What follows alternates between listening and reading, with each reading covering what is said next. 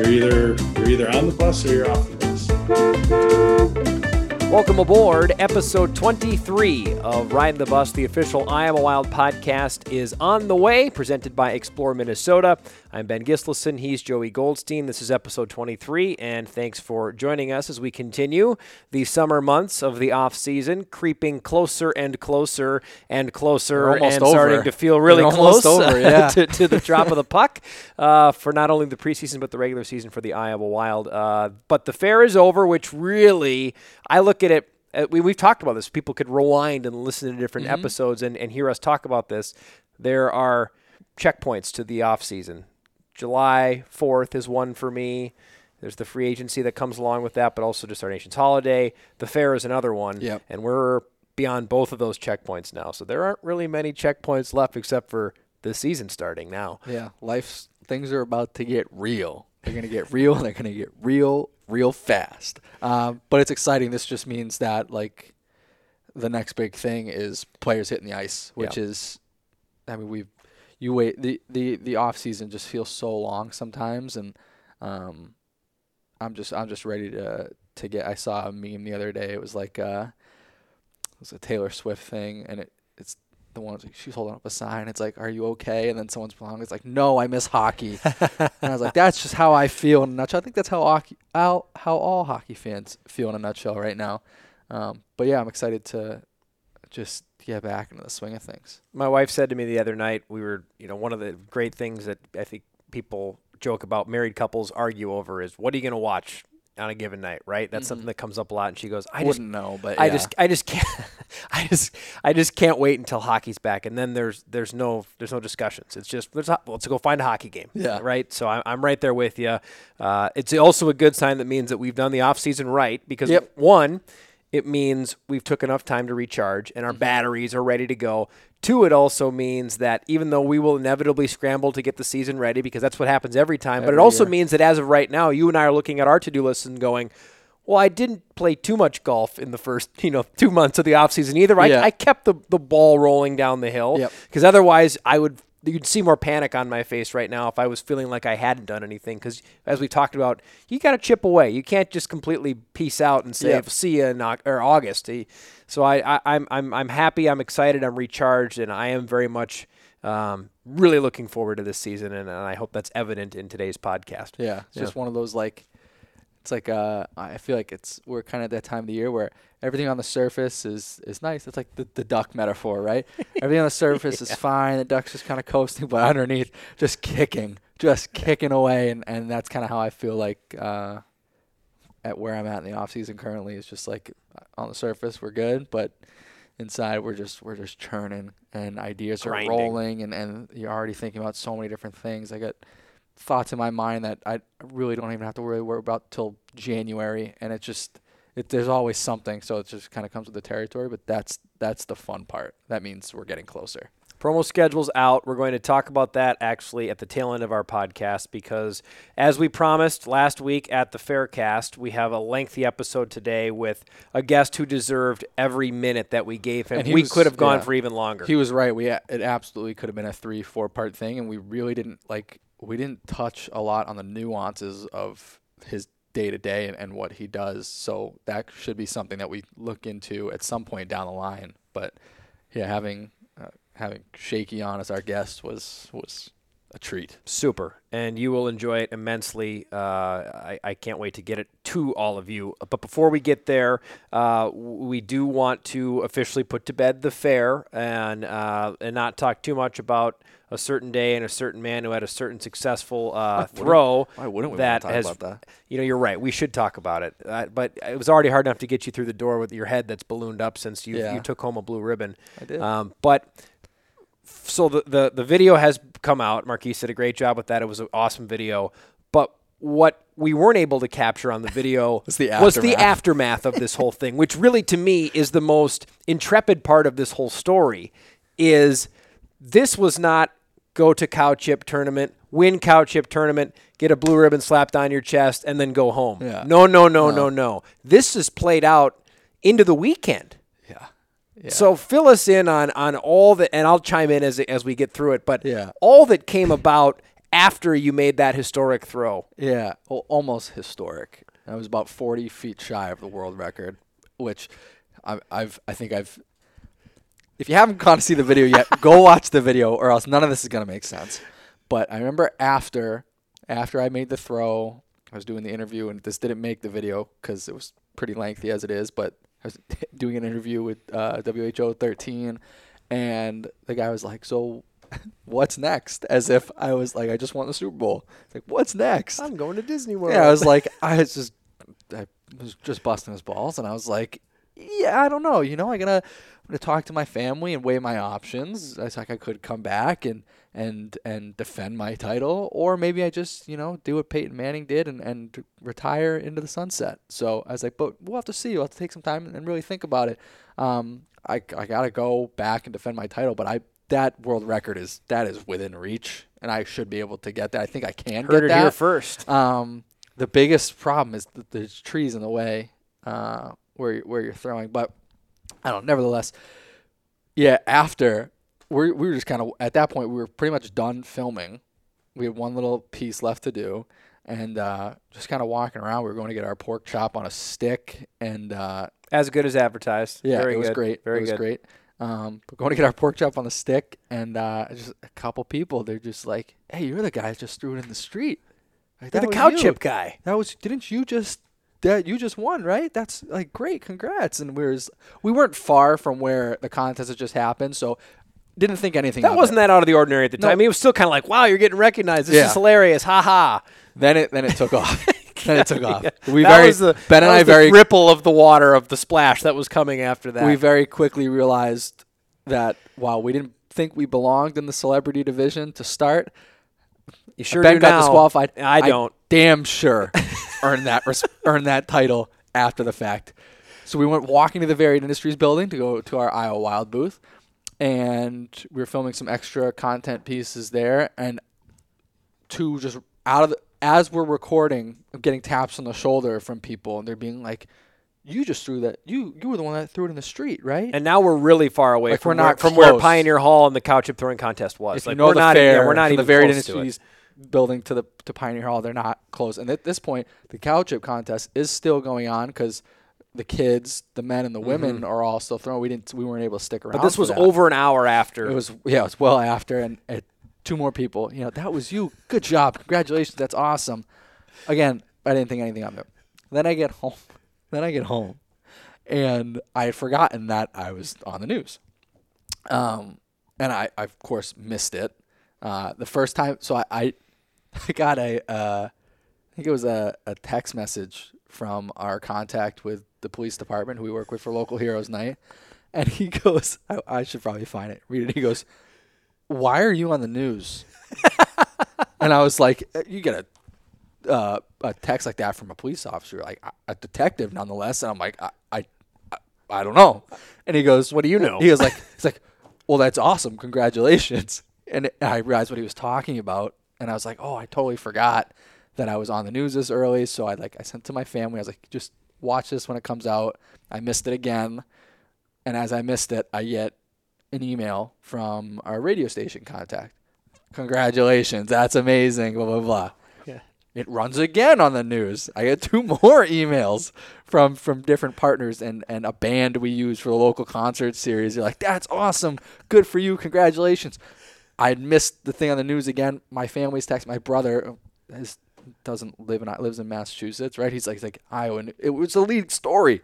He was like, Iowa news is something else. He was like, it was crazy.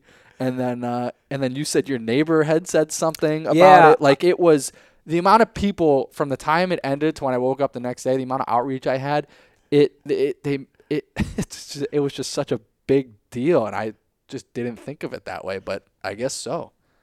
I, I couldn't believe it when I was coming back from the fair that day. Again, you know, this was after I think the five o'clock news had run, so you'd you'd had your your introduction as a as a local Iowa Yeah. celebrity at this point. point, and I'm walking in, and my neighbor, I love, our, we have great neighbors where we live. I love our neighbors, but he, he tracks me, hey Ben, we saw you were at the fair today, and I'm like, well, he does. This guy does. He's an older gentleman, doesn't have doesn't have social media for sure. Like, Sure. wasn't seeing anything we were posting, and I'm like, I know where this is. The minute he said that, I'm like, I know where this is going. He goes, yeah, saw looked like one of your coworkers won that cow chip throwing contest. I'm I was like, you got to be you- kidding me. I was gonna say you weren't even you weren't even on the news piece, which is the craziest yeah, part. no, It was Yeah, incredible. So Electric. it- an, an outrageous, an outrageous aftermath of that whole thing. Who knew what this was going to play out to be like? But uh, it was well done. It was a really fun event, and it was fun because when you and I decided that was what we were going to do.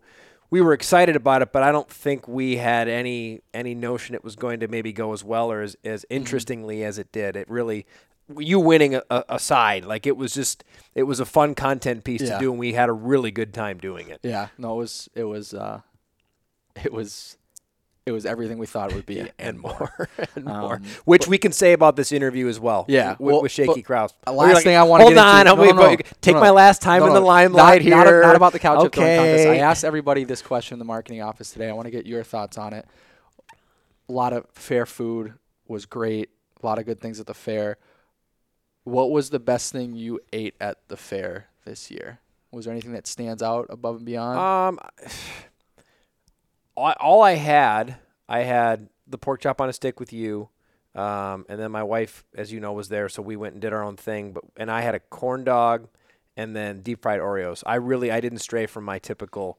Those are corn dog and deep fried Oreos are my two that I will find a way to get every year. What about that? You guys had the ice cream too, Yeah, that ice cream in which is across from the very. It's in the grandstand. like across. nit- van- nitro ice cream or something. I don't like know. Na- my my wife could tell you all about it. I I just know that it was, as as we joked. You, you're trying to get. You're trying to bring up No, this no, no, ice no, cream no, no, joke. no, no, on- no, on the no, no, I'm you? just asking Well, of course, I- Ben. Your Mark- favorite ice cream is vanilla. Yeah, that was that happened at the fair. He's doing this to himself. And you know it because you were in the meeting today when I asked everybody about it. I'm not fishing for you're an answer. You're fishing. You're giving it you to want to bring this up? No, Yeah. you're giving Well, it to me. Of course, me. you like vanilla. Which vanilla is my favorite flavor of ice cream, and I'll I'll fight I'll, I'll fight anybody about that. Yeah, plain Yeah. Jane. It's fine.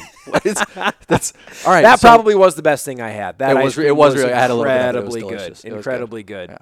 Um, and they do, they do free samples of it too. Although Natalie went in and got a nice, Yeah, nice, nice bowl. But No, yeah, that was that. probably the, the best thing that, that I had there. Um, but uh, corn dog never fails. Yeah, I think Corn dog never fails either. you you missed out because and I don't know, Marquise. I don't know if you ended up having it, but the strawberry short, the deep fried strawberry shortcake. really? I, Wow, I that was gobsmack on your face. Dreams about it. It that was. I mean, I went I went back on Saturday during the afternoon, just kind of did like a walk around to get lunch, basically, and try Mm-hmm. a couple different things that I hadn't had a chance to try. And the strawberry shortcake was like what I closed my tour de food with, and oh my goodness, it was so so so good. By far the best thing that I ate at the fair. Wow. Not even close. Um, so next year when we're back, hopefully they're still selling the deep fried strawberry shortcake. Well, with this kind we're of a getting with it. this kind of a We're getting it. reaction, I would imagine it's that messy, that's coming but it's back. so That's- good. That's so the good. fair. The Yeah, fair it is was messy. great. All right, now we can get to the It's a, interview. that's a nice way to uh, to put a pin in, in the fair, and it was another wonderful Iowa State fair, and a, a, a terrific job by all of the staff that helped not only sell tickets but merchandise and help get the word out. Um, another really successful year there by all the front office staff members that were a part of that. So. Uh, a very big kudos to everybody who had a hand in that and worked some long hours. I know that those those days aren't easy either.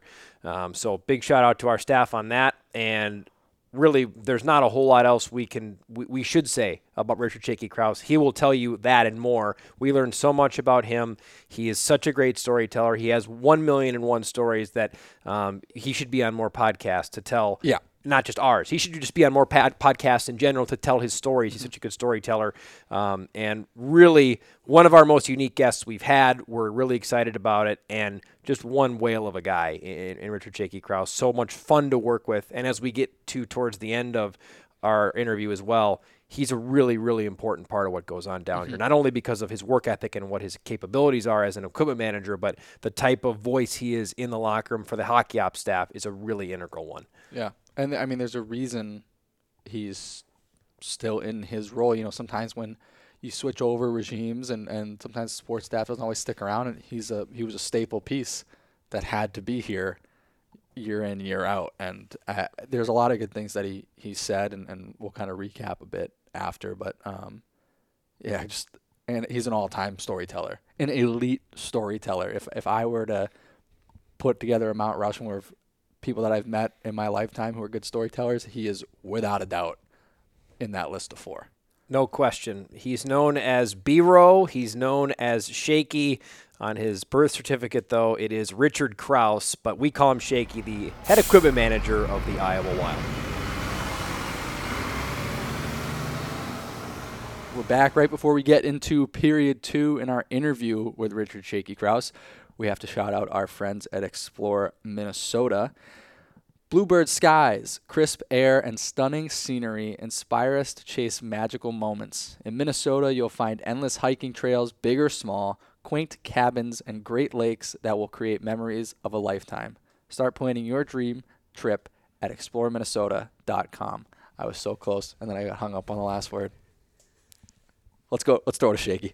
On to period two with a very special guest, a very special part of the Iowa Wild organization, and a very special friend in Richard Shakey Krouse, the head equipment manager of the Iowa Wild. And Shakey, you've been someone that has been on our list pretty much since we hit Since the beginning. recording on our first Yes. ever episode. Since the beginning, so getting since you, here since you is is you great. Crash's DMs, being like, "When am I going to get on the podcast?" It it this tracks quite a quite a t- quite some time. Well, this is a unique honor and a privilege. I must I must say that. Yes, this is. Uh, I've I've often thought about this, but now that I'm on here, now it's it's going to be no holds barred. I've got.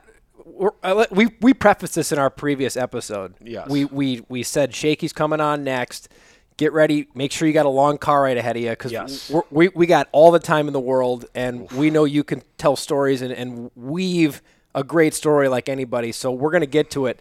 Uh, first question I have for you, as we start with every guest that we have on this episode on this show, is you're on the bus. We want people to feel like they're sitting right next to you on the bus. Granted, with the Wild, you're usually driving the equipment truck, but Yes. you've been on the bus plenty in your many years of doing this. Yes. What's a great bus story to get our listeners really in the seat next to you for the rest of this long and hopefully hilarious ride?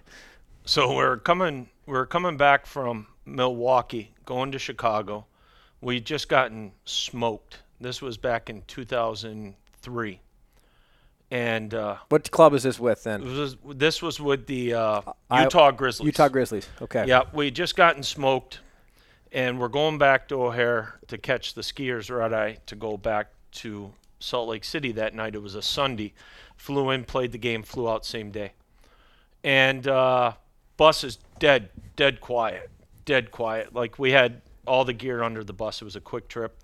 All of a sudden, guy's phone rings in the back, and Don Hay just whips his head around. He was coaching with Bob Bass, and Don Hay turns around, and you could just tell, like he's glaring, right? Laser beams are going right towards the back, like he would have burned a hole in the toilet in the back, right? So now, all of a sudden, I'm looking in the back, but you can't see. It's night, you know, and I'm thinking, boy, man, somebody's gonna like, somebody's gonna get beat down when we get to this airport. And then all of a sudden, you can hear the muffled talking of a certain player. And come to find out he was talking to his girlfriend and his girlfriend's name was muffin. And he's just sitting there and he goes but muffin honest i didn't know. I can't talk to you right now muffin. We just got smoked so like all of a sudden now like don hay just turns around and drops a complimentary term and he goes who the is muffin? Like that. And, and the whole bus just breaks out. Like I think it might have been Jarrod Skalde that started laughing first, and the whole bus just breaks out. Player uh, was somebody that was a fighter that wasn't a regular on the team, was a call up, and it was just oh, it was just hilarious. And I'm sitting there going, like, this guy's not going to live this down. So for the whole rest of the year he was with us, I called him Muffin. I put, course. I got gloves for him with muffin on the cuff. I took the label maker. I put muffin on his on his sticks. Oh, I wouldn't let him down. No, You shouldn't live that down either. no, no, no. We used to also do. Coincidentally, we used to do um, tire bets where we would put a line on the top of the wheel well in mm-hmm. the back of the bus, and then everybody would take a spot on the tire. It was five bucks, and then when the bus stopped at the rink, final stop, whoever's number came closest to the center line won the tire bet. Wow. Yeah, we used. Oh, I, I thought of the tire bet. That was my idea. That was your idea? Yeah, You brought that to the table? Like, it was five bucks a person to get in. Yeah. It was kind of like similar to the back in the day when you used to fly and your bags would come off the belt and it would be one dollar in for everybody to see whose bag used to come off first all the time. And I was like, you know, we gotta like spice it up because we used to do a lot of busing in the old IHL between like, you know, you'd fly into Detroit and then you'd do a loop for two weeks. You go Kalamazoo, Fort Wayne, Cincy, Cleveland. You couldn't do the bet if the weather was going to be inclement because people's names and numbers, mm-hmm. you know, initials would get washed off.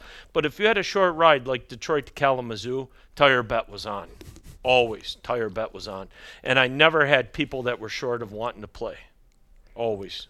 No tire bets for for Iowa bus I've never seen that. Sounds No. like I'm not sure. If, back. I'm not sure if Windstar, our partner, would be very happy with That's us true. drawing on their tires. Well, no, what it was, it's just a piece of uh, chalk like the kids draw on the driveway with. You know what I mean? you just put it on the side you of it Just so- put it on the side. yeah, that's okay. all. It I'll talk to Jeff, our bus driver. nothing, uh, Jeff, major. Jeff will okay it, I think. I guarantee Yeah. you, we'd have some people that would be takers, and they Oh, wouldn't without want to play for five. They'd want to play for ten or twenty. But I might be willing to get in on that. I think. I'd get in on it too. That sounds like would- a blast. And it wouldn't stout. Uh, it would not count if you stopped for lunch or anything like that. It had Final to be stop. when you final stop. If you pulled up to the hotel, that was it. That's where it counted. And it was a no go if the weather did get inclement Mm-hmm. and everything got washed off. It was a no dice at that point. But tire bet was one of my masterpieces. Those are two of the best responses we've gotten to the bus story question. I think. I mean, that those both were phenomenal. So we're off to a great start. My my initial question in planning for you, aside from the bus question, Shakey and Joey, you can help me with this one. You're the first and only person to have made the podcast that actually platooned for yourself to be on the podcast. And you did it in a very circuitous route to get in. You, you, you obviously could have easily come to me. You could have easily come to Joey. You could have easily tweeted at our accounts. Yes. But I believe you went at you, you tweeted at Crash's Twitter Yeah. account about it. Is that correct? Yes. Yep. What was the thought process behind that route? To it worked. I mean, here you are. well, I, I figure Crash. I figure Crash gets a lot of action. You know, he gets a lot of uh, DMs and stuff. Mm-hmm. And plus, I got to take care of all his needs. You know, like equipment needs and stuff. And I'm like, listen, if if Crash is going to keep getting what he needs, then I need to get a little something in return. hey, listen, he's Crash. What what can I tell you? He's he's all right. He's a good dude. You know, he's Crash. He's Crash. Yeah. All right, so you've you've you've your career spanned a lot of different places, a lot of different leagues, a lot of different teams, and, and you've had, you know, the the privilege of being able to work with some really big name superstars, right? Yeah. Um, both on the ice and in in the front office. Yeah, right. I mean, like Yeah. you've Lou Lamoriello, Bill Guerin, to name a few uh, in the front office that you've had. You know, Mike Milbury's a name that comes to mind there too. Lots of lots of it, right? Yeah, And, and before I, I dive into you know who are some of the your, the bigger names, some stories with some of those people, I think the question that has to be asked off the top is where the nickname Shakey comes from. Which I know we've heard the story, Yeah. but many people out there may not know. You got the nickname from Billy. somebody That was Billy. with it. Yep, from Bill Guerin. that so was Billy. you want to tell the story about how this all came to be? because I I didn't have a nickname at the time, and every day, or close to every day, every other day. And this spe- was Utica. Utica. Yeah, so it was Billy's first year. It was 91.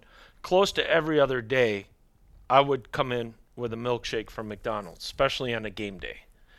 And March is my favorite month because it's Shamrock. Oh, so best. I love The the, best. menu. They're so and, good. and back then, the milkshakes used to come in the soda cups, if you remember. So, like a small one, they were a little bit bigger. Now they're all kind of like a little bit, you know, like a coffee cup Sure. almost shape See through. see through yeah so i would always get like a small one and if i if i needed a, a little extra like as Jobu says in major league i would come in with the big tall boy and he said to me, he goes, man, he goes like you don't have a nickname.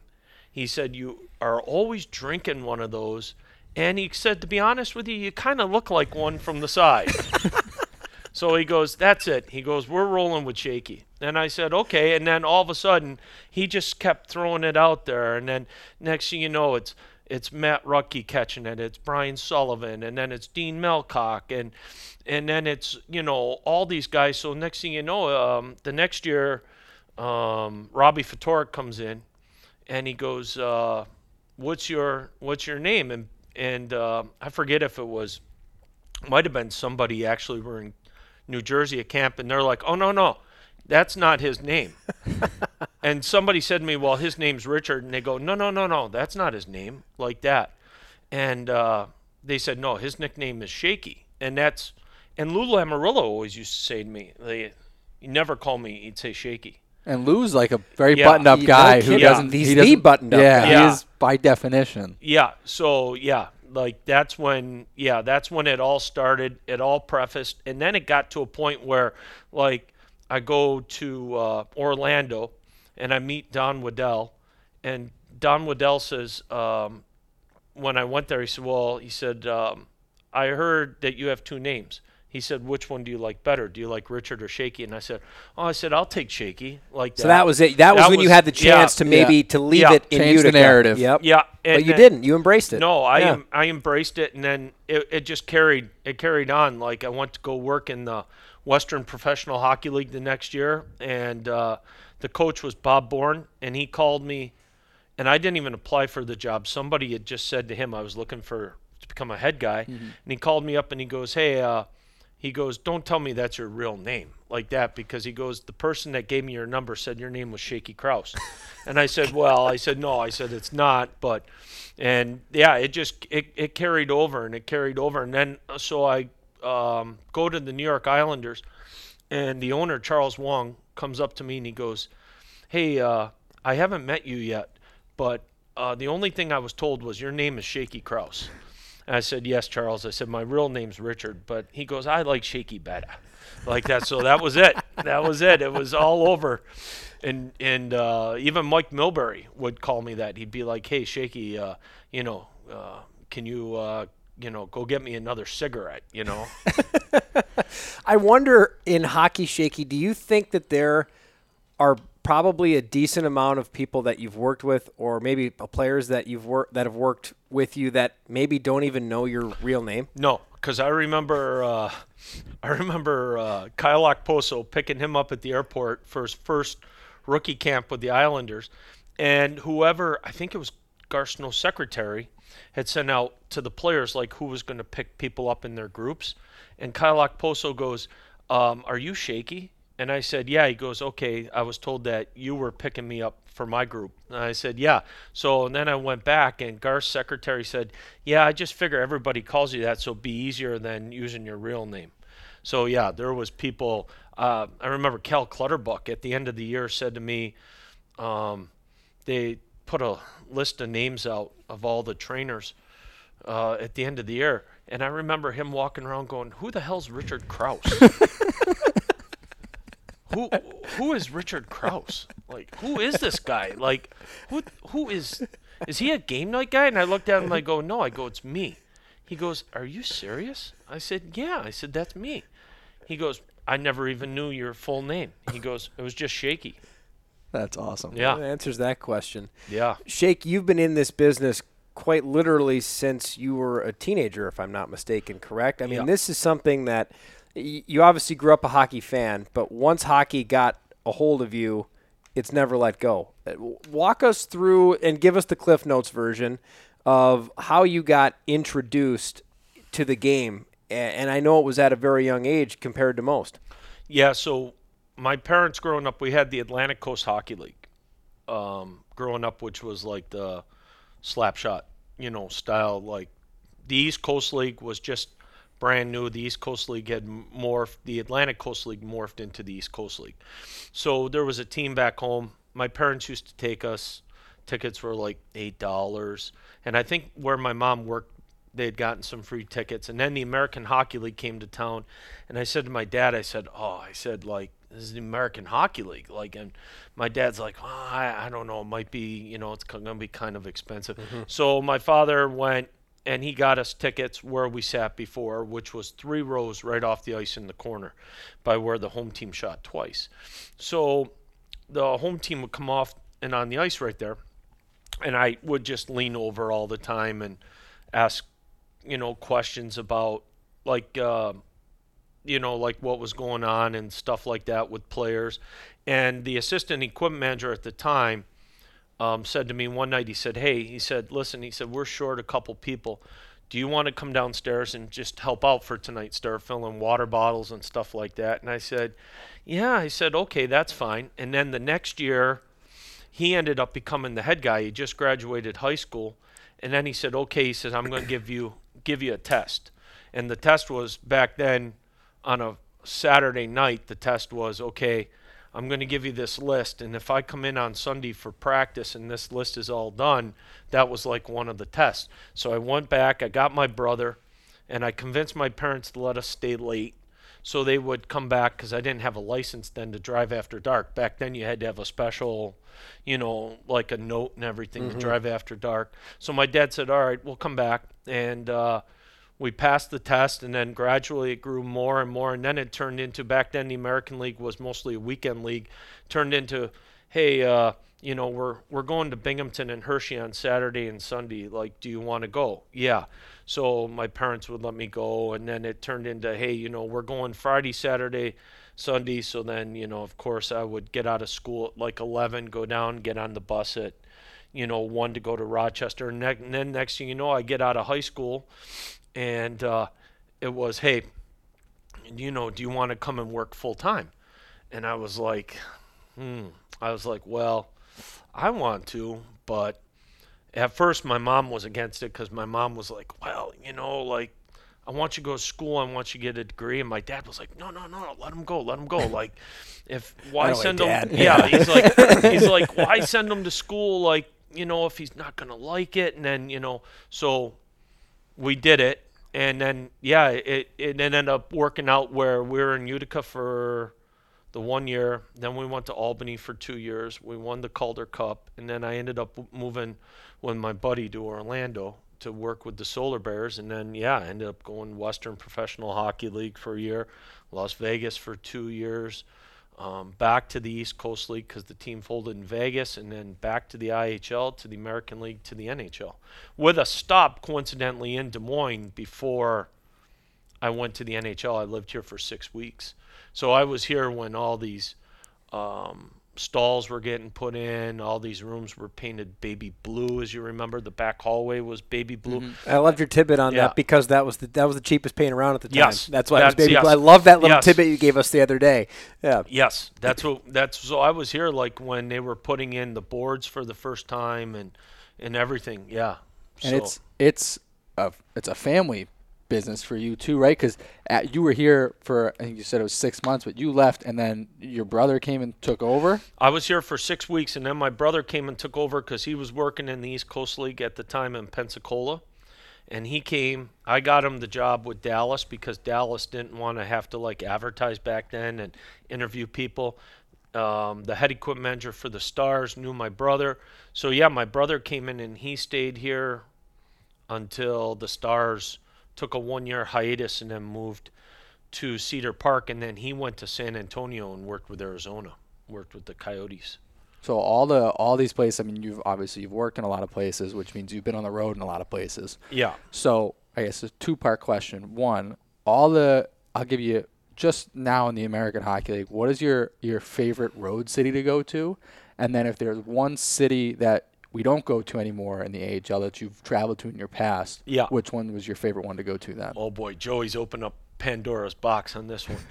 you're not going to get one answer. No, Joey. no, There's no. no. way. So what- Yeah. definitely, That's what we're looking for. There's at least four cities coming out right de- now. definitely, definitely, Ben knows one. I love going to Vegas. I knew that was gonna be on the list. So I love going to Henderson. I swear you walk in Yeah. and they say, "Mr. Krouse, it's you know, Yeah. welcome back. It's welcome, good to see welcome you." Welcome back. I, I'm like, uh, I'm uh, like uh, Alan, you know, from Wedding or from The Hangover. He's looking for Mr. Chow. I'm like Mr. Chow. Uh, San Diego's awesome. I think San Diego's great. I love I love obviously going to Henderson. I'm a huge fan of going to um, Austin, especially if you can get some time off.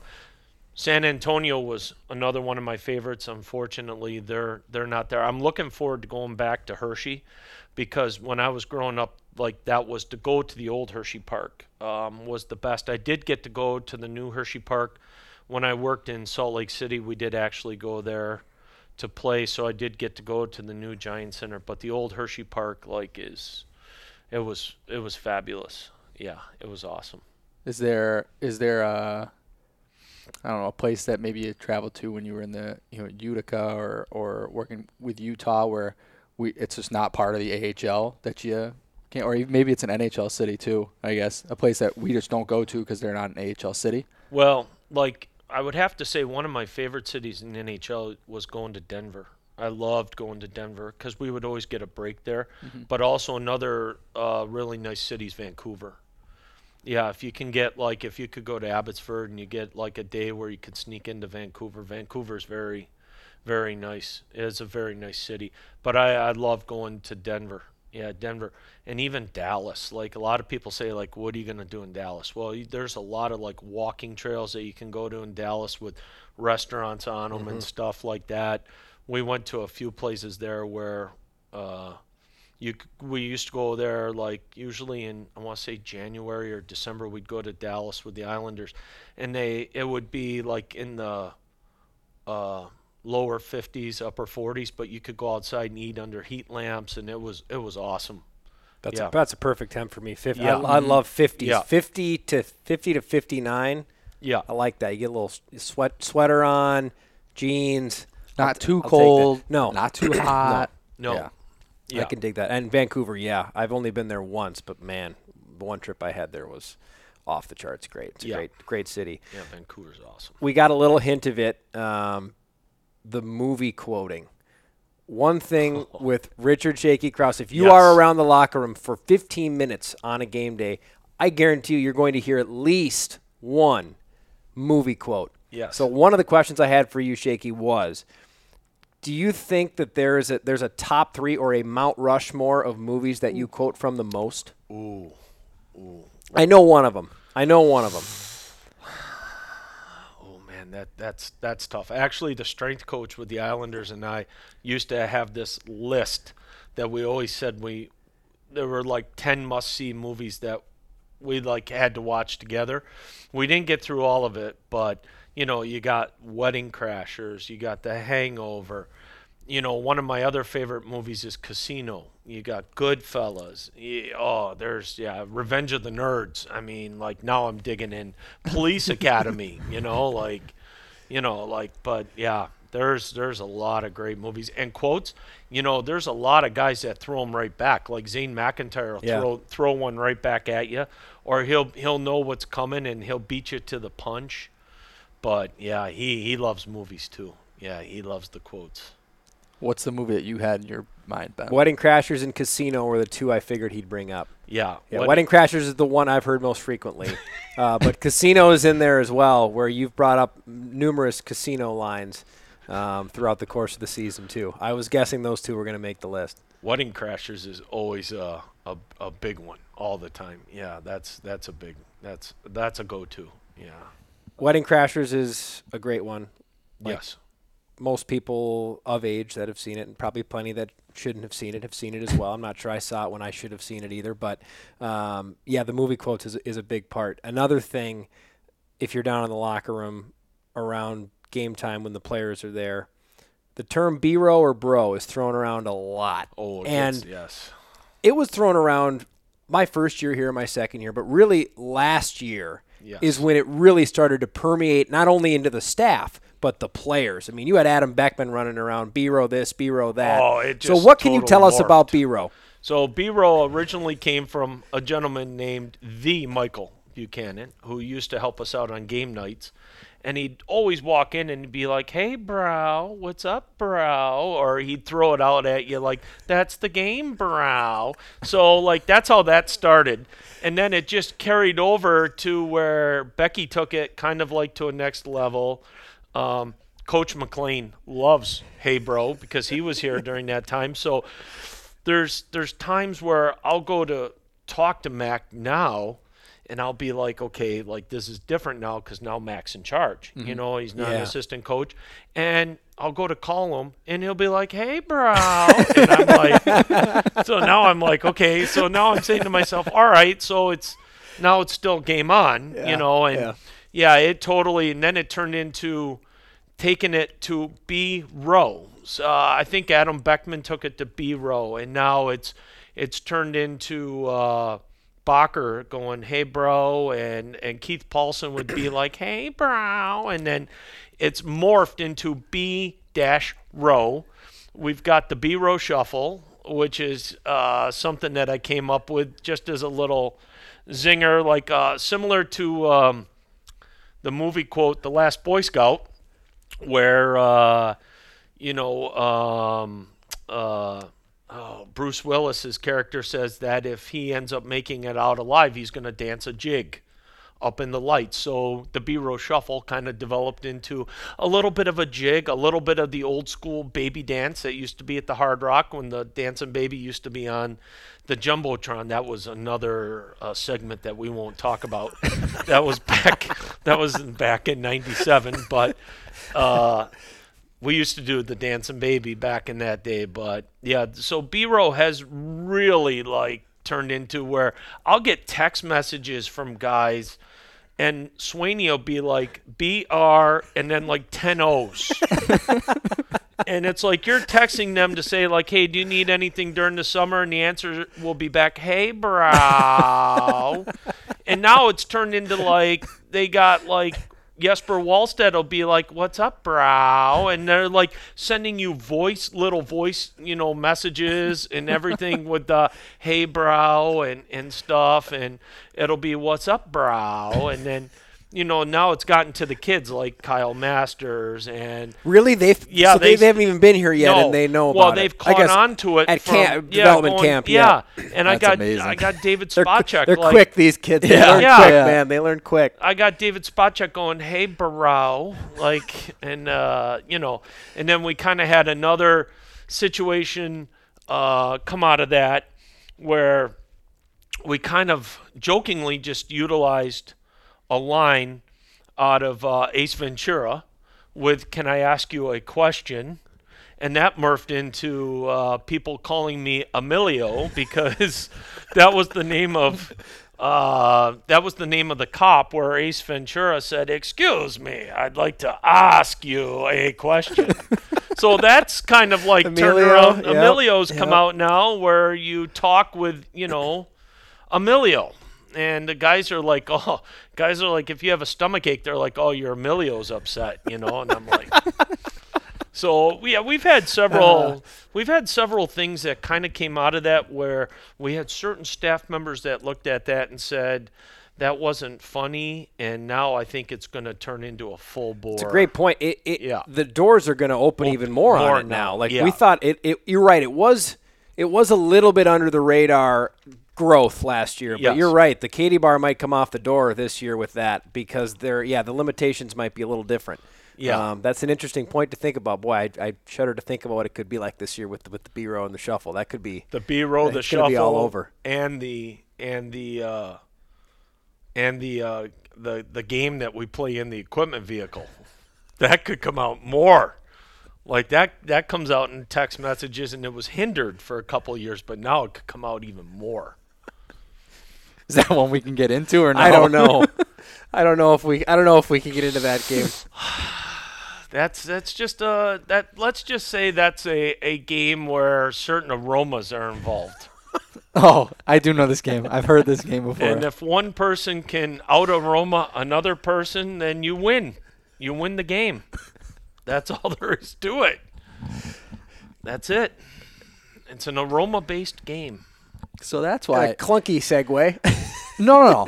oh no, you're Sa- staying in it. I'm Okay, staying sorry. in it because if I'm not mistaken, and I'm gonna look at Marquise because he's my only witness to this, other than the other person involved. But was there not a podcast bet last year that Ben lost, Ooh. where he had to ride in the right. equipment truck? Mm-hmm. Ooh, Do you remember that? That'd be a tough ride. Yeah. Mm-hmm. Well, And I think now I know why he kind of well, opted out. actually, no. Ben Ben kind of made up for that when I was out with COVID, and Ben had to drive the truck, and then they almost took the gate down on the expressway because they thought they had to pay the toll. But He they, made up for it with you, not with me. yeah, so he didn't make up with it with you, but I mean, it's kind of hard. We gotta we gotta make sure Ben keeps everything in line on the bus at the true. same time. That's true. We've heard we, a I lot of they people call come, robbing Peter to pay Paul. A lot guess of would lot of the people have come on this podcast and thrown Ben right under the Oh, bus yeah. for many many travel issues. Yeah. So we got to make sure Ben keeps Just every- how I plan it out every time. Yeah. I love terrible travel issues that come up. I love Yeah. when that happens. Your happens. favorite. That's my goal of every trip. You Yeah, love it when that happen. you know Jeff gets sick. You know what are you gonna do? Yeah, we had a bus driver get sick, Yeah, and, and not his fault. He got sick, couldn't drive the bus. yeah, We're, How, how dare he? luckily, you just pull a bus out of your sleeve. Oh, look, here comes a bus. yeah, yeah.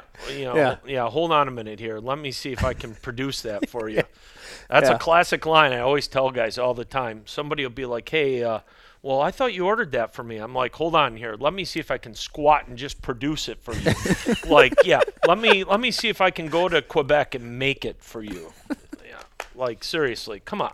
I, I want to ask so Yeah. on that kind of similar line on on you know work on the equipment side you're I think a lot of people don't realize the behind the scenes side of things on a game day is it can be I mean you're here early you leave late but during the game itself people see you on the bench but then there's times where you duck back in the locker room you go missing and you're you're making you're sharpening skates you're fixing things Yeah. of all the things that you've had to fix like in the middle of a game in a hurry in a pinch what's the is what's like I guess I don't know if like the craziest thing you've had to The fix most- the most MacGyver move you've yeah, ever what's the- made? yeah, what, Yeah. what's the most like finicky thing you've had to piece together in a pinch just so a guy could get out back on the ice Well, overall in my whole career, um, probably the one the one time we did have, I forget who it was with the Islanders, but somebody took a puck to their fingers. They blocked a shot, and then they had to take their fingers and put them together with the the splints.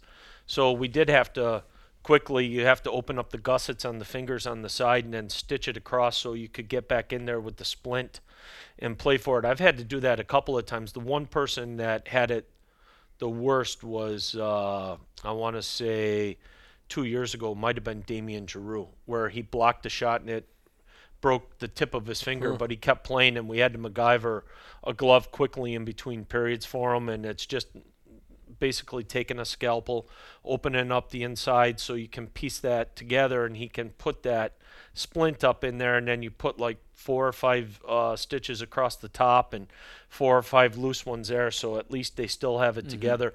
The other one would most likely be having to change uh, a skate blade holder during an intermission.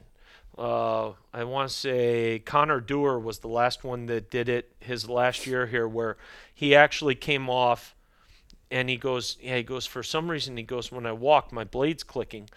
And he took an, uh, a shot off the interchangeable, the trigger of the interchangeable holder, and it broke the piece on the inside. So the steel will stay in, but it won't stay tight. So it'll click. So it's like, okay, you got 15 minutes to literally stand at the riveter and pull out the, yeah, pull out the 14 uh, rivets, you know, that you have quickly, put a new one on, get it back, get it back in, and y- you know, but you you try. You, you- um, the other one is the other one that can be tough would be a goalie's cage. That's why it's important to make sure the goalies have two, because you'll up. see sometimes Zane will get hit, and he'll and if you'll see, he'll get hit, and if he can't get the whistle right away, you'll just see him point up to his mask, and that usually means he got drilled somewhere here in the center, and he's very picky about. Zane's very picky about that, and with the mask he wears now, the uh, Bauer mask, the profile cage fits for both his mask and Jesper's mask, but for a little while, his cage was independent and it wouldn't fit on like Jesper or Hunter's or Dereck Baribeau's mask. So we used to have to just make sure we had masks for his cage. So the one good thing is that, or for his mask, we had to have cages. So the one good thing is Zane always has a backup anyway. So then we'll just take it and then I'll go in quick. Because sometimes the screws can get locked in on the inside, they'll strip, and then you have to try to drill them out. But we always try to make sure the goalies have two. And if you're at home, it's easy. But like last year, Zane ended up. Um, we were in Austin and we had to get his second mask because he broke the clip on the strap in the back. Usually, I always have a clip anyway. But the referees sometimes you'll get some gratis, other times you won't. So then we'll just try to flip it real quick. What's like, is is it maybe it is the like the the blade holder, but like, is there one thing that like when it happens, you're like, what a what a eh, pain in the eh, ass. Like I deal with this again. well, especially like with the goalie, it's a total pain in the ass because if that holder breaks on on that skate, like in with the goalies, now the goalie's got to come off. He's got to take his pad off, and he's either got to wear his backup skates or he's got to wait for you to change mm-hmm. that holder because most of the goalies now don't have cowlings anymore. You know the old school hard shell outside. they all yeah. want to use that edge holder from Bauer or True. And yeah, it can be um, that can be that's one of them where you go through your mind and you're like, oh man, please don't let that. Please, like a strap you can live with, like a lace on the bottom of the pad, you can tie something together quick, get through to the next intermission. But like if that happens, like especially if you get a goalie that's picky with their skates and they want to just wear that one pair. Now it, it's kind of hard to explain to a coach that the goalie that you know you had in the game now you got to go back and Yeah. try to hammer out quick. But that's the one that always scares me.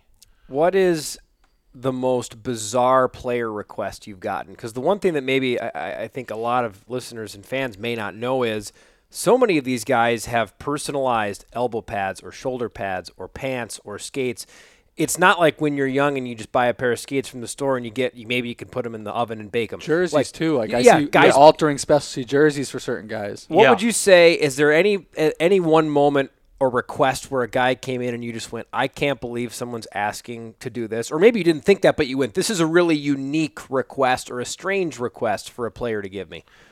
Yeah, there's there's been a couple like usually with the goalies there's sometimes um and this is where I'll get challenged with Zane. But Zane's awesome because Zane will be like, "Okay, I was thinking of this and can you make this happen?" And it'll be just like it'll be one time Zane wanted velcro on the back so like his um, back of his chest protector would wrap better around his back and it wasn't loose. So he's like, okay, can we make a strap so I can take the strap and I can just pull it over, tighten it up, and we can just loop it through a, a you know a loop here and and I and he said to me, he goes, think about it and let me know what you think. So he, he's always good enough to ask you the night before. So I thought about it the next morning. I put his chest protector down and I said, okay, I said, I think we can do it like this and like this and like this. So he said, okay, fine. So we did it. He went out, used it for practice, came back and he said, okay, can we modify this and this? So we came back and did it and we got it dialed in and then it was perfect. Yeah. The other one was Jesper. Jesper liked the CCM upper body, but he wanted the Bauer chest protector arms.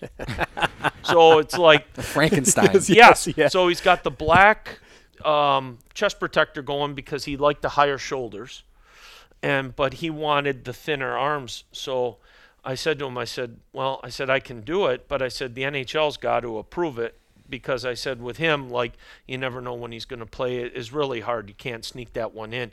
So I I did it. I took the arms off. I stitched them on the upper body and I sent the pictures in to the NHL to Kay Whitmore, who I have a decently good relationship with. I went through a lot of stuff with the Islanders with Kay. Um, and he emailed me back and he said, This is one that I haven't seen in a long time. and he said, But yeah, he said, the arms are legal off his previous upper body. That upper body is legal. He goes, Yeah. He goes, If that's what he wants, then then do it. And then he said, But if I was you, um, just make sure you carry you know, print the email out that I approved it, carry it with you, leave the email on your computer in case anybody ever calls you out about sure. it. But yeah, that was really strange because, and Richard Bachman looked at me and Bacher's like, "Are you serious?" And I'm like, "Yeah, that's what he that's what he asked for." And he's like, "Oh man," he goes, "You're you're you're too good." And I'm like, it almost looked like um, when he did wear the CCM arms, he looked like Randy from A Christmas Story with that coat Yes, it- where he couldn't, get, his, get his arms, elbows in. yeah, he couldn't get his arms down. So I told him, I said, "You look like Randy." And he, he looks at me and he goes, "Who's Randy?" I said, "Well, it's a long story." I said, "We'll explain it later."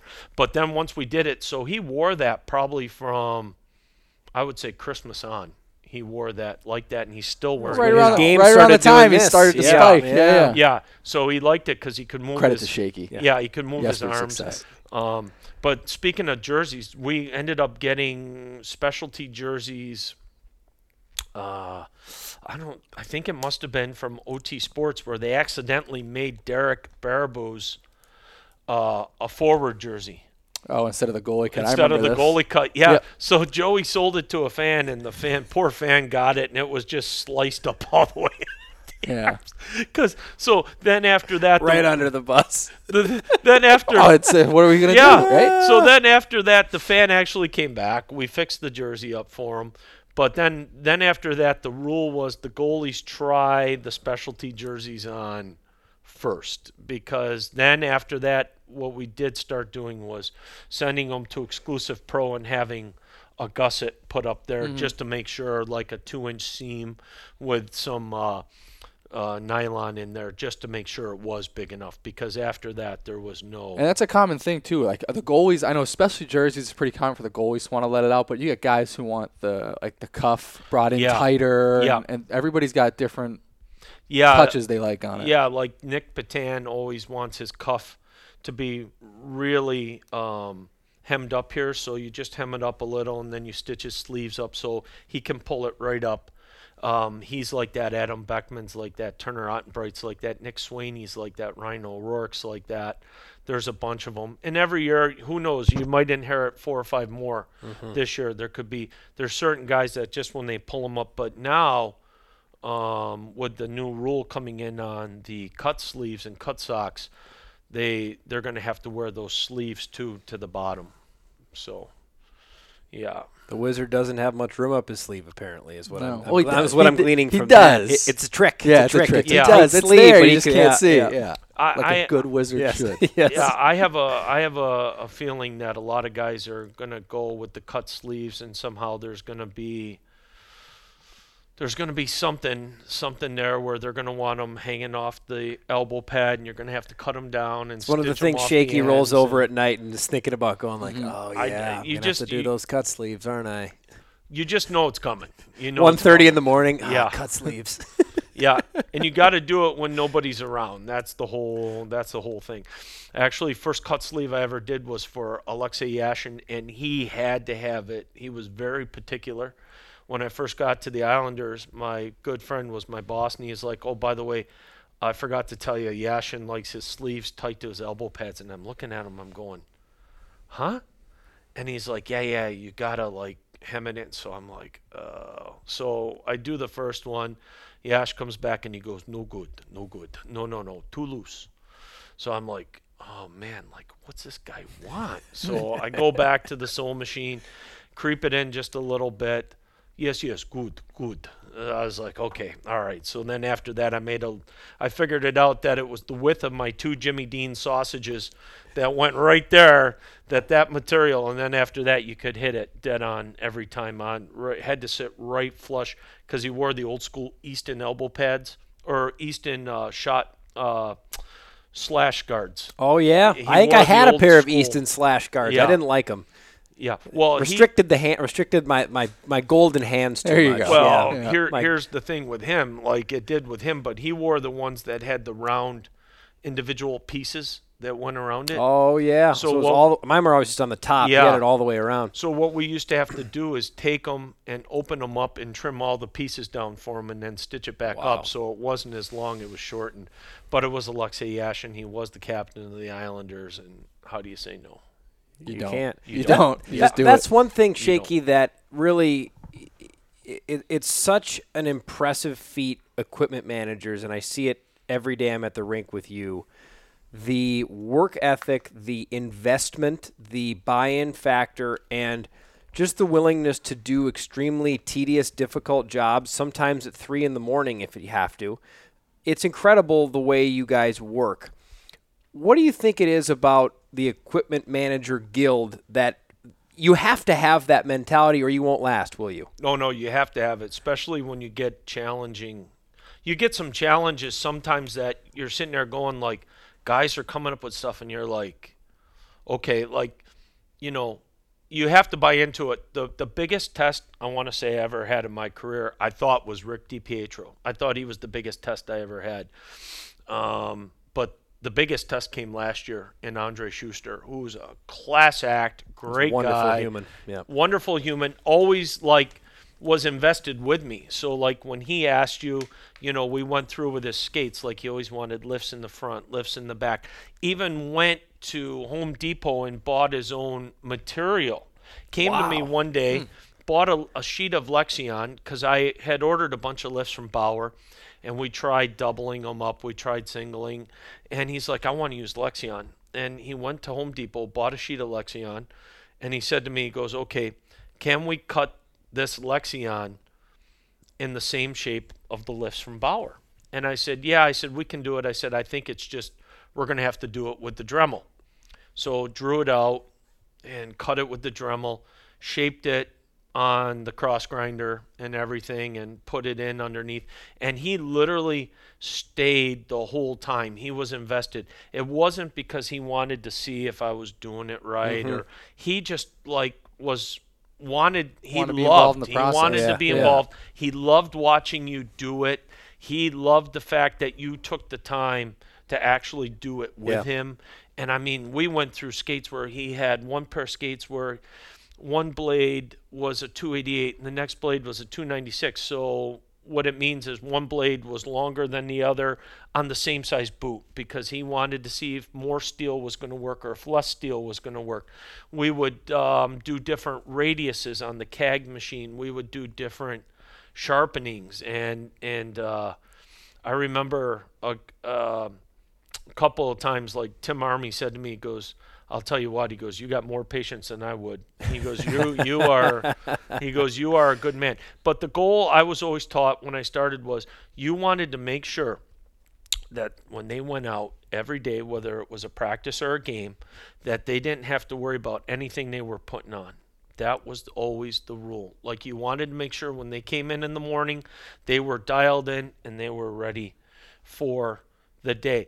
And it was like I remember I first got to the NHL and I was like, "Oof!" Like, wow! I remember I had this list where it was like Brent Sopel needed three cokes in his locker, and every period you had to make sure whether it was yourself or a room attendant, he wanted three cokes in his locker before the game, He- and every period he had to use a new can of coke, and it had to be ice that was crushed. It couldn't be cubed. And Rick DP, and, and It's like, yeah, Beyonce wants green M and M's in her Yes. dressing room before Yes. every show. and it had and it had to be bottle of Fiji. It had to be Coke. So if you were in Washington and the Capitals put out Pepsi, you had to go across the street way, yeah. and find mm-hmm. Coke. And it was Rick DiPietro before he played every game had to have nine pieces of double bubble gum in his locker, hmm. Wh- whether he played or not. Every game before. So let's say you had a busy day and you forgot to put the nine pieces of double bubble. He, would literally call your name from the locker room, and I'd be like, "Yeah, Rick, what's going on? I, I don't have my gum." You're sitting there going to yourself like you're, you know, and it was um, taping his stick before every game. You had to go around the knob 32 times with with uh, friction tape to make his knob perfect and make sure you pounded it after every 10 rolls. You had to pound it six times against the wall and tape his blade with friction tape and Jason Blake making sure he had a new pair of thin foot socks before every game, but you couldn't put them out when he walked in. He had to tell you when you were going to put them out. So you'd have to make sure you had the socks ready. And then after the game, he would take the foot socks off and he'd throw them in the trash. So we would go in, pick them up, wash them, Oh man. and throw them back in for other people to use. Any of our guys in, in, in the locker room now have like crazy superstitions like that? No, not not really. It's it's it's I kind feel of like that's kind of leaving the game yeah, a little it's bit. kind of yeah, it's Yeah. it's kind of like it's kind of more, you know, fading fading away. But when I first started, it was it was prevalent. Like Janne Niinimaa, new laces before Oh, every game. I loved game. Janne Niinimaa. I was a big Yeah. fan of Janne. He was a good defenseman. Man. Janne Niinimaa, before every fan. game, a new set of laces in his skates every afternoon. So you'd have to make sure that you know he had his new laces, and uh, then we uh, got Ryan Smyth from the Edmonton Oilers. Another big fan. No, yeah, Love him too. And Man, Ryan love Smith, got to meet these guys. Ryan Smyth's guys. thing was is he wore the CCM skates with the uh, with the white, the white like Mm-hmm. the old tax. They they made them just for a handful of players, and he would use still the felt on the toes. He refused to use the plastic toe caps, so they would make the toe caps for him with the felt. And before every game, he'd have to tough toe his skates. So he'd come off in the morning, we'd tough toe his skates because before every game, as he called it, he wanted his shoes to look shined. So you'd have to tough toe skates before every game, home or away. Make sure you had tough toe in the trunk because nobody was using it anymore. Mm-hmm. But you'd make sure you had to have a can for Ryan Smyth because he wanted tough toe on his skates. How'd you keep this all straight? Did you make notes, or is are do you? Because some people might just be gifted. You you do have a photographic memory. You are Yeah. gifted with that. Yeah. But still, like some of this stuff, you had to have some Yeah. sort of literature to keep track of all in, this. in right? the beginning, we, I had lists, and then as I went on and on, it just you would start You start kind of remembering. these kind things, of yeah. remembering that you know like i would go around the room if we were at home with the islanders i'd go around the room and the first thing i'd do is i'd make rick stick and then rick would have to have his stick left in a certain spot and then um, if it was something for garth on a game day i would do that and then i would just i would work around the room and you would just go to your next person and your next person like you know john tavares had we uh, john tavares had uh, uh, a pair of um, um, underwear bottoms that were like Joe Hicketts wore. They were the cotton, and he would want an inner jock sewn on the inside so he could wear his cup on the inside of those pants. And then you'd have to put Velcro on the outside of the pants so that way the socks would the just sock on, yeah. yeah. So he was the first guy that I ever dealt with that we had to make sure we had Velcro on all his game socks and practice socks because the socks would come up in Velcro. And those pants, you'd have to wash them with the game jerseys and make sure they air dried because they would shrink because they had the cup holder sewn on the inside and then, you know, the cup would be uh, loose for him. And with him, it was like a new pair of skates every month religiously, like at the end of the month, beginning of the month. So we had a bag for him on the road, a coach's bag that would he would wear the CCM Pro gloves with the leather on the outside, and then when he was done with a pair, we used to get them repalmed because he didn't want to break in new gloves. So you always make sure you had um, a pair of skates in a coach's bag for him, an extra pair of those pants in case, God forbid, those pants got shrunk or something with the cup holder in them, a couple pairs of gloves. Um, we used to carry like a new helmet for him because back then he wore the resistance helmet, which is now the 710. So we had like literally a bag for him that was just his bag. Again, the captain gets what he wants. Yeah. right? Yep. captain gets yeah, he he was the wants. Gets what he he was the captain, and and then like when Doug Weight first came from St. Louis, he was using the Blackstone, and back then Blackstone wasn't prevalent with the skate sharpeners. We used to literally carry a skate sharpener for Doug Weight because Wow. it was his, it was his personal skate Yeah. sharpener. He had bought it, and we used to travel around. And back then, teams only traveled with one sharpener, and guys would be like, "You got a Blackstone, and you have uh, a Blade Master." It's for Doug Weight. Well, okay, all right. If you know, No yeah, more questions. Yeah, no more Really questions. throwing his Like, weight around. Yeah, no Yeah, more. no que- Literally, yeah, he's Yeah. throwing his way. Yeah, yeah. Shaky, we we haven't even scratched the surface, and we, we won't on all the duties that you do in the course of a day.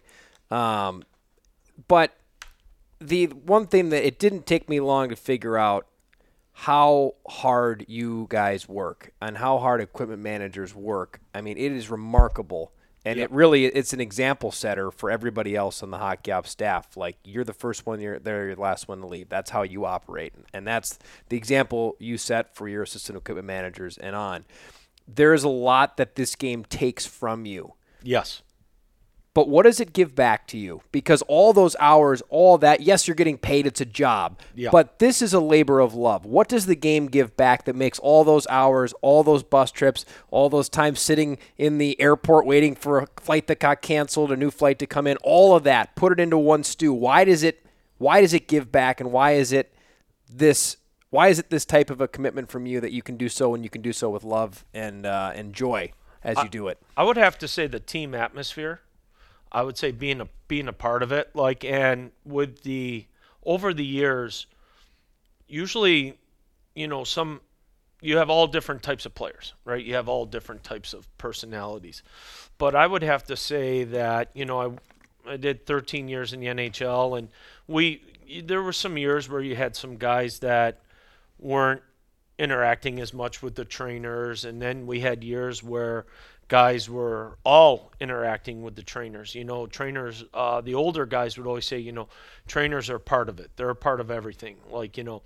And then like with this group now i think in the american league what i'd love to see is i'd love to just watch the guys grow you know into something like and as they become more and more comfortable and as you can get a read on them more and more and you know how they think you know that when you're dealing with um, Adam Beckman, for example, great guy, Nick Swaney, they have certain things they want to do certain ways. Now, you might want to present them with a change, but you have to know how to present them with that change. You know what I mean? So it's like you you can just say to them, you can say, you know what, Becky, like I think you need to tweak this or you need to tweak that, and he'll he'll be like, ah, you know, I, I don't know, bro, like I don't know, and then he'll come back and he'll text you two hours later and he'll be like, yeah, you know what, bro, go ahead and do that, you know.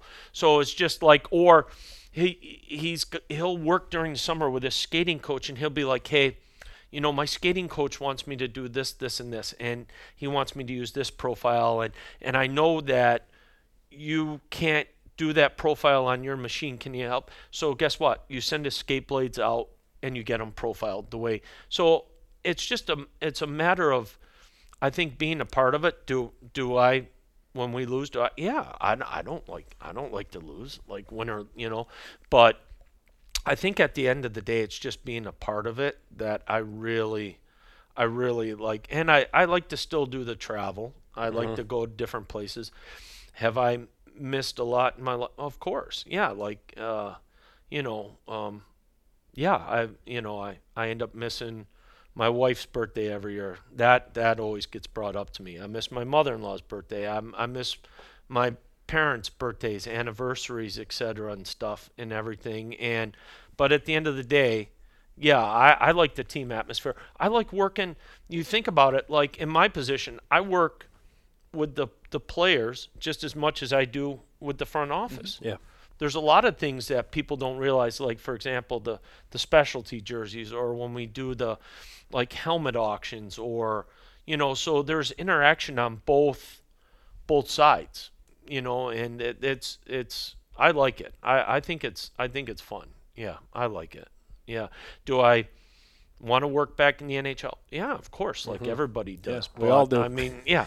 Um, but you know, I am getting to a point where my wife tells me I need to eventually grow up and and stop being a kid. Peter Pan. I got to eventually grow up at some point. Um, but I'm gonna try to chug out a few more years before I have to uh, grow up. You know. My my last question for you. Going back to the shaky nickname, Yes. give me your your top five milkshake. Fla- you can get milkshakes in all different Mm. flavors. What are your top five milkshakes? All right. So I love the uh, Oreo one at Johnny Rockets. Okay. Johnny Rockets. Wow. The the the other one I love at Johnny Rockets was the peanut butter one. Like they used to do a Reese's peanut butter cup milkshake at Johnny Rockets. Is this an East Coast chain? Yeah. I've, I've heard of it.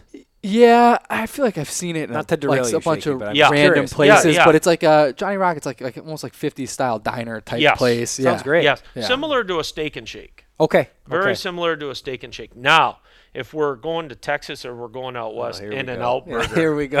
I knew that was Neapolitan. coming. Knew that was coming. Okay. The Neapolitan's not on the menu, but you can ask for Neapolitan, which is the chocolate. In and vanilla Out's got their whole. This isn't on the menu. The menu. secret- yes. Yeah, you have the secret menu, and then another item that is not technically a shake, but is one of my favorites, is the concrete mixers from Culver's, and the go-to there is always the Butterfingers and the Reese's peanut butter cup combo.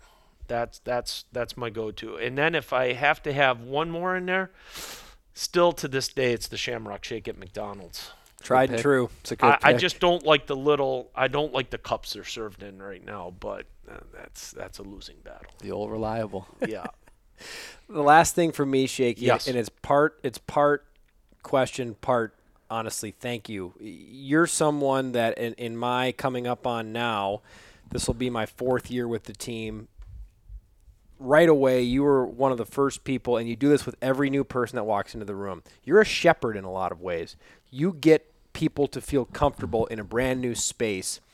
And I'm curious because I'm just so grateful to have that. And you've become a, a friend as well as a colleague over the last four years. And I'm very curious who were those people for you that maybe helped you get into the game that now you're, as the elder statesman in a group that's been around pro hockey for so long, you're doing the same thing to the new guard that's coming in here with Iowa. Yeah. So the the the first guy I ever worked with was Scott Moon, who's a lifelong friend of mine, and he he took me in.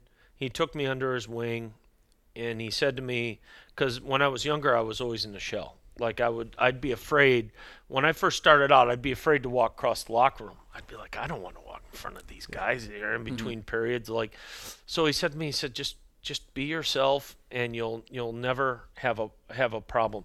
Now there are some players that you can be yourself with, and it just doesn't Yep. work. Yep. There and there then there's other guys that you can be yourself with and you forge um, lifelong friendships. Like I, I still talk to John Tavares. I still talk to Doug Weight. I still talk to Garth Snow, Mike Comrie. Um, you know all those all those guys. Billy obviously and and knowing from Billy when I was younger. Or I'll run into Matt Ruchty in Grand Rapids or Dean Malkoc who played in Utica who scouts for Vancouver. So yeah, there are those people, but they always told me they said just you know you want it to be a, a welcome atmosphere. You don't want and you see it more and more when the young guys come in every year. You see the young guys in the beginning and they're afraid to ask you for something or and i always say to them i say listen like don't be afraid to ask. Like we have it you know we'll give it to you like you have to ask for it mm-hmm. because if you don't ask for it i i can't read You don't know mind. what you don't know. Yeah, and they'll be like, "Well, you know, like I'm a rookie." I'm like, "I don't care." At the end of the day, like my job is to make sure you can go out and perform to the best of your ability. Like, you know what I mean? Like that's that's the way it goes. Like you just you yeah, so that's the whole thing. You want it to be a warm atmosphere. You want people to be relaxed, to be happy and and it, and at first you you know, you're you have to feel people out, but I can tell you right now already, like the biggest kid in the candy store is going to be Ben Simon. it, it's, it's it's just going to be like game on. Yeah. Which which is so interesting to me. I was talking about this literally this this past weekend with a friend of mine, asking about the changes and new coaches and, Yeah. and Ben Simon. When you when I looked at him on the bench for Grand Rapids, yeah, I saw a guy that I wouldn't want to get in his crosshairs. He Yeah. looks tough and he's a big guy and he Yeah. has a glare. And then you meet him at development camp and it's every other word's a joke. Yep. I mean, he's he must just have a switch he can turn on and off because he looks scary when he's on the bench. Yes. But he's just the nicest, funniest guy when you meet him in person like that. You nailed it. Kid in the yeah. candy shop. He's, Absolutely. he's going to be the kid in the candy store. Like I can guarantee, like he and I, there's going to be. I guarantee he's going to be in that equipment room a ton, just going back and back and forth. I, I'm looking forward to it. He's awesome. He's a great dude. Well, Shaky, uh, like I said, a big thank you for me for uh, really helping me get comfortable when it was my time. And I speak for a lot of other people who have been in the same shoes that you have helped welcome into the locker room. Uh, anything we missed that you wanted to get to today before we officially uh, end our, our wonderful journey here with you, Shaky? Uh, we'd have to split it into a three-parter if we were going to go full out with it. We'd have to we'd have to split it into a three or four-parter. We could go for a couple of days. No, no. I mean, nothing out of the ordinary. No, no. Just a lot of a lot of fun, a lot of good memories. You know, winning a Calder Cup, great memory. Being on the ice when the Devils won the Stanley Cup in '95, great, great memory. Just, you know, I think the Devils shaped everything too. The Devils shaped all my, you know, when people walk in and you see everything um, in the locker room and and um, the way, as Joe Hicketts would say, you're very anal retentive. Well, that's because that came from the Devils. It was always, hey, listen, like this is the way it goes. Mm-hmm. I I remember um, somebody said to me one time, why do you? We were on the road somewhere, and they're like, why are you folding? The equipment bags to go underneath the seat. Might have been in San Diego, and I'm, they're like, we're just going to pick them up tomorrow anyway. Because when I was younger, that's the way we were taught. We were taught we folded the bags. You had a threefold way to do it.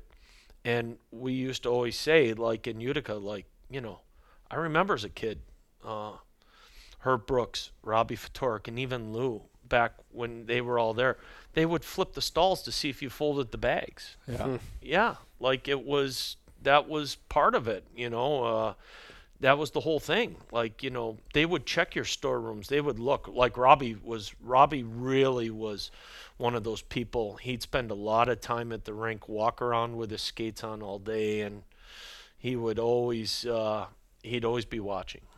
So I think that's where a lot of that morphs from as well. Well, Shaky, yeah. this has been as good as we anticipated it to be, and we put this pretty high on the pedestal mm-hmm. of, of what we expected this chat yes. to be like. Yes. Thanks a million, B-Row. No, thanks, Barrow. and that's the game. You know what, Marquise? That's the shoot, bro, right there.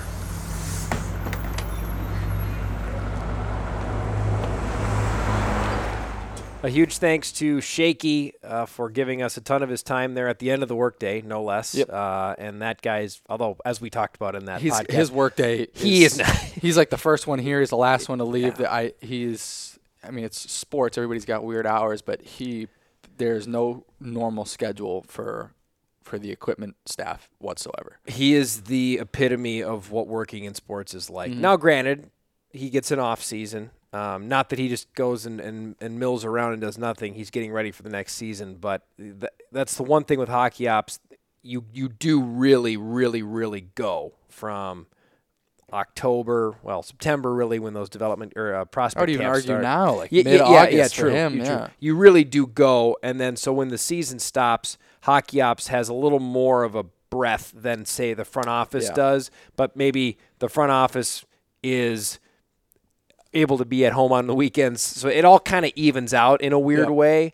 But Shaky's example is the most hard driving, no sleep, find a way to get through it. And and and the one thing that really came out to me in that discussion with Shaky is he's a problem solver. That's what he is.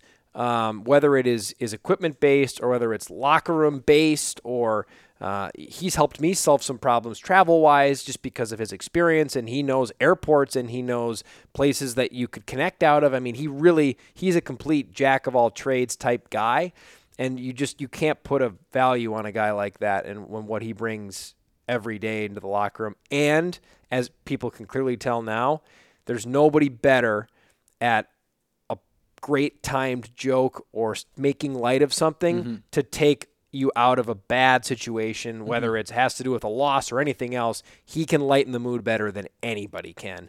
Um, so it was really, really fun to have him on. And I know he listens to the show, and I know he is a fan of the show, and I know he wanted to be on the show. And he, yeah, he told Crash. Yes, yes, and he was really excited to be on the show today, yeah. and that was really cool for us. It's the it's I mean the, the saying goes if you if you love what you do, you never work a day in your life, and he's not coming in to work because he truly loves it, you know. And I think for me, the the, the biggest takeaway I have and, and have working in hockey for as long as I have, and worked with some good equipment managers along the way. Um, but the the the line he said about like it's their goal is it, what he was always taught is making sure that when they come in and whenever they're putting on their equipment, they have nothing to worry about. That the goal for them is to, it, the players should come in. The only thing they should have to focus on is what happens on the ice, not do my skates fit? What what do I need? You know, this isn't working. I need to have this fixed. Like if they can keep guys from thinking about that stuff, then they're doing a good job. And and I've seen him bend over backwards for guys Yeah. and, and just equipment managers as a whole, the, the equipment staff, um, being able to do that. And that's something that definitely rings true with everybody. So that was a cool little, I think, takeaway for me to just kind of hear that. And it's kind of like, it's whether they talk about it or whatnot, it's kind of just like an unknown, like an unwritten rule basically for that, the equipment staff in that world where it's not about, it's, it's as long, if they, if, get the guys onto the ice and all they need to focus on is hockey. That's the goal. They are the most unsung heroes in hockey. Mhm. There is no refuting that. They don't get much pub, much much praise, much applause, but when you get into the room, they're extremely important. And the players know that and the players if ever I've heard stories and I haven't heard it with Shaky, but if ever I've heard stories of younger guys treating equipment managers the wrong way, I have seen older guys stop that. Yeah, that I mean, gets like, it's very out right serious. it's very serious. Those guys and gals that do equipment managing in, in hockey, they have an immense amount of respect from the players. There is a partnership and a camaraderie there that I'll never understand. You'll never understand, but it's very tight, and they take care of the equipment managers because they deserve it. Yeah, they and, and you it. lean on the like the our players lean on the equipment staff for so much. It's kind of like when you're, you know, the old adage like when you're at a restaurant, don't mess with the people who serve you your food. Like don't mess Yeah, with the yeah. the people who get you on the ice every day because Mm-hmm. you, you get on equipment staff's bad side. Granted, they're all going to be professional. They're never going to do anything to sabotage you, but they can certainly make life a lot more difficult for you if you're not giving them the Maybe time not bend over backwards quite as much to no, help you. they Yeah. certainly won't be as flexible to help you out. So, um, yeah, I, it was it was a great conversation, and I wish we could have had him on longer. We'll definitely bring him back soon because there's just, I mean, we just, I would say we just got to the tip of the iceberg with him in terms of stories, but I don't even know that we got to the tip of the iceberg with him because No. there are so many stories. We got to the iceberg next to the iceberg that we wanted to get to the tip of. We were Yeah. still not even to I don't even know if said I don't- iceberg yet. We might still be driving or, or sailing to that first iceberg. How long There's can we long continue this analogy? Yeah, I don't. um, uh, promo sch- promo schedules. We, uh, we we we brought it up early in the show. Yep. And wanted to get to it because all the, the the big ones are back. Pink in the Rink's back. Military Appreciation Night. All the ones that everybody looks forward to. But there's some others that have that have come in as well. Um, some bigger ones, some smaller ones, maybe some tri- almost like trial ones where we're going to see how they fare and could be turned into bigger nights later on throughout the course of, of the Iowa Wild history. But Yeah. let, let's get to the promo nights. You and your staff work feverishly on this. It's such an interesting process too. I think maybe that would be something that I would be intrigued to hear more about. Is the the actual process is so interesting because it's literally just throwing stuff at a wall. Yeah. Quite literally, when you have the big the big brainstorming meeting during the middle of the season. Yeah, it's it's a process. Um, it's kind of an exhausting one, honestly. Um, but yeah, towards the end of the season, and you, what we do is we get everybody in a room, and it's all right. Let's talk theme nights. Everybody throws a billion ideas. All right, let's talk specialty jerseys. A billion ideas. Giveaways. A billion ideas. And you kind of go down the list. Ticket packages, group initiatives, community things, season ticket holder events, all these different things. Um, so we get everybody included merch ideas. Um, we get all those ideas, and then as a marketing group, we try to shrink them down a little bit. All right, we've got what are the things we can build out and make a robust theme night with, and then it starts to become a puzzle. Where does this giveaway fit? Where does this theme night fit? And you kind of just you pull a bunch of pieces together until the schedule comes out. Schedule comes out, then you then it turns into a big jigsaw puzzle. You, I got a big Excel doc, which if you come into my office, you can see it's all on the wall. Big Excel doc with all the dates on it, and you start plotting in what makes sense where.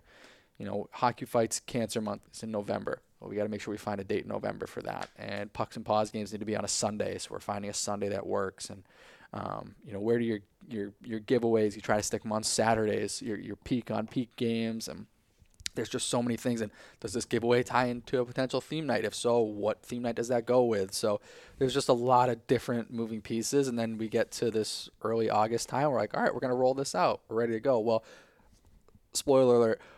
In a couple weeks, we're probably rolling out another small Yeah. batch of Yeah. promos. Like we're not done. Not all out there There's yet. just a lot of things, a lot of moving pieces that that we still work to to get approvals on, and you know some of the things we haven't rolled out yet. It's it's for licensing reasons, one way or Yeah. another, and and if that falls through, we need to have a backup somewhere else for something. So there's a couple different things that we haven't announced yet that we're we're hoping to announce really soon. But we, with the things we have announced, there's a lot of fun and exciting things. Um, like you said, a lot of the Pink in the Rinks, obviously a, a big night for us. You know, a post game concert again is something that we'll roll out. You know, in the next couple months. Um, so that's something that's we're still working on currently. But um, you know, I mean, I'm looking through it now. A lot of Mhm. the things that people are used to, right? So you've got your school day game, which I know is one of our favorites to have all the kids screaming in, in the building that day. Put my second set of earplugs in under my headphones so you don't get the shrill. Yep. I learned Yeah, that I remember I was on the glass last year, and it's just Oh, it was just loud. re- reverberates. Um, but you know, teddy bear toss night that's coming back. We're doing a w- whole winter wonderland weekend where instead of just one game dedicated to the holidays, we're gonna just make the whole weekend out of it. So, um, you know, one night, well, you know, you could have Santa Claus here. Another night, maybe it's themed for a Christmas movie, right? A little a little tease uh, that I hopefully saw your eyes light up there because Um, he has one in mind. We do have one in yes, he does. We do have one in mind. We're working on it, just getting the rights. Uh, New Year's Eve with the post game fireworks was massive for us last year. That that whole stretch we had it was a Wednesday, Friday last year. I think it's a Thursday, Saturday this year. So it's like right over uh, the winter break for kids, right? Right in basically the thick of it.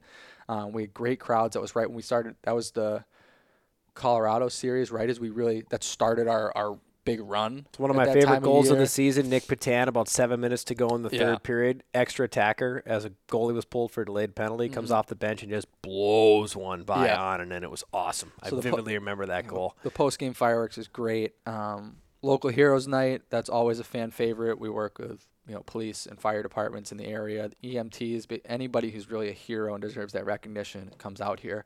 Our bobbleheads, which are are effing spectacular.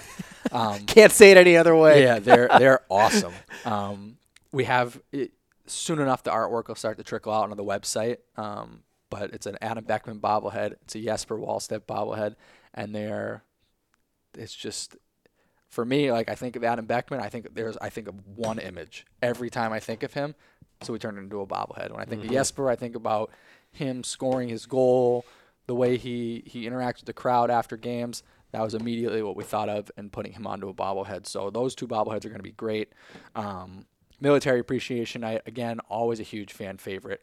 Pink in the rink, one of the biggest games of the year for us every year. We're doing a full kids takeover weekend where we're kind of combining Crash's birthday and kids takeover day into one weekend in March rather than splitting them up. Pride night's coming back.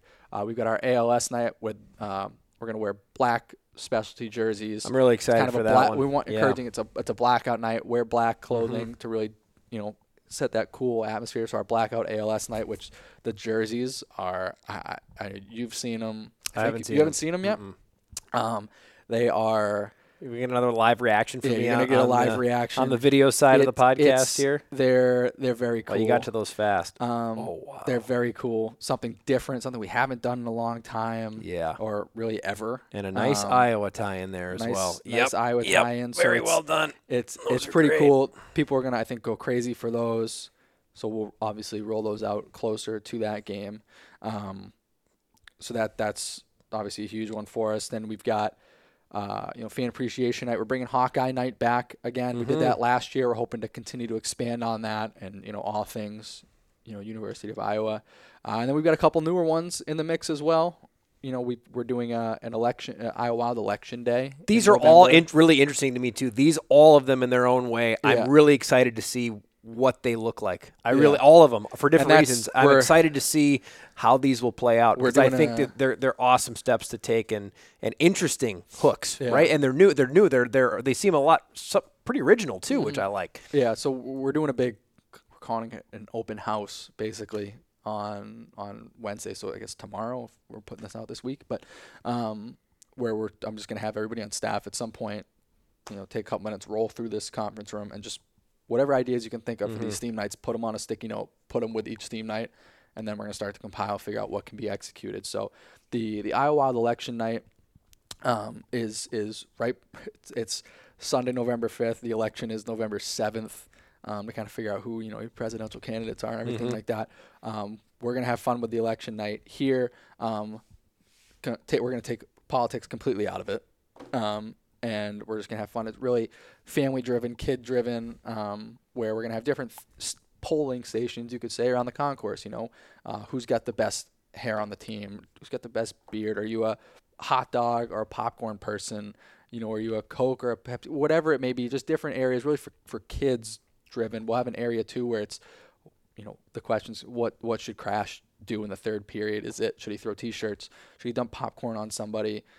Should he, whatever? We'll think of a couple different things, and and kids will go around. They'll vote. They'll fill out a little card, and when they're done voting, they turn in their card at fan relations or wherever it is, and they'll get a Iowa Wild, you know, I voted sticker, um, just to to kind of promote that upcoming piece, and then whatever the thing is that we voted on for Crash, he'll do in the third period at some point. Um, so TBD on what that looks like. Um, the other the other really big one I think that that's different is our women in sports night, um, which is honestly it's something we've talked about for the last couple of years. Um, having Capital Orthopedics behind it this year, sponsoring it is is really the driving force behind getting it off the ground. Um, and we're still trying to figure out what the night's really all going to consist of. But I know you've talked a little bit about it. We're gonna get bring some female on voices air. on the broadcast. I, that's Um, that's w- there's I got options there. Yeah, I it's got a lot options of there. It's going to be Yeah. a lot of recognition throughout the game. Um, but I think the the coolest piece behind it is pregame. We're going to do a women's women in sports panel. terrific. Um, TBD on who's going to moderate that, but we're hoping to pull some, whether it's people in our organization, people at, at Drake, Iowa, Iowa State, people working for the Cubs or the Barnstormers or, or the Wolves, just different uh, women in different positions at different levels across different organizations and sports, just to kind of hear from them, you know, what how they got to where they are. All, just all the we we at the AHL meetings in Tucson, there was a whole women in sports panel that, that the, every all attendees kind of sat in on. It was really cool just hearing how everybody got to where they're at, who've been mentors for them along the way, um, challenges that they've faced, like everything from top to bottom. So that's something we're really really excited about, um, and I'm excited to see how that uh, how that gets built out uh, along the way. And then the, I guess the last um, kind of newer one is a sensory awareness night, which I don't we don't know how it's gonna go. We're giving it a shot. Just you know, decrease the volume of the music. Um, maybe no goal horn. which will change my goal call. Tell I'm gonna have to crash. think about that. Tell crash. think about that. To to not bang on the drum. Just different different things where to to help desensitize the atmosphere a little bit. So you know we're targeting groups with Mm-hmm. you know really your your autistic groups who who or autistic organizations who who work with autistic kids and students where we want them to be able to enjoy a hockey game and be comfortable here while they do it. Um, so what does that look like? We've talked about turning some of the locker rooms down here into larger sensory rooms basically because we've got a couple around on the concourse but they're not all that big but if we can get you know a room down here where there's a tv in here where yes it's still c- connected they can watch the game but you know just some other things for them to be able to relax. Because during game day it is quiet down here. You, unless the goal horn goes off you really can't hear anything. So um, we talked about doing that. So that that's those are really the three big new ones.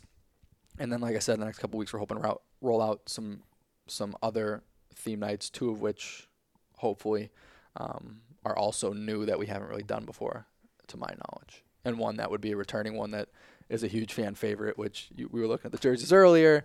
Could be really cool. So uh, just got to get some approval on some different things. But It is a very robust promotional schedule. yeah, it's a lot. Congratulations when I, when I told, on it. When I told uh, Todd Fredrickson we were going through things, and I was like, "Yeah, we got this many theme nights and this many giveaways." He was like, "How many?" so I kind of had to. He did like a double take. It's a lot. There's, I mean, I think all things considered, it's like 13 or 14 giveaways potentially. It's, it's pretty big. So, um, but we want people to have fun when they're here, and and we we, we think we're gonna do that. Well, we had fun today. Uh, a big thank you to Richard Shakey Krouse for coming on board and sharing some wonderful tidbits, stories, jokes, movie quotes with us, uh, as well as Jeremy Core with Executive Podcast Solutions for making this podcast available. However, you're tuning in, if you're listening to it, also on the video side, Marquise Jones for editing. Any final thoughts, Joey, before we put a pin in episode 23? No. I knew you were going to do that. The minute you took a big pause, I said, "There's nothing. He's got nothing No, here." I can't think of anything. Uh, can't think of anything pressing. For Joey Goldstein, I'm Ben Gislison. Thanks so much for joining us and tuning in. And as always, two honks for the win.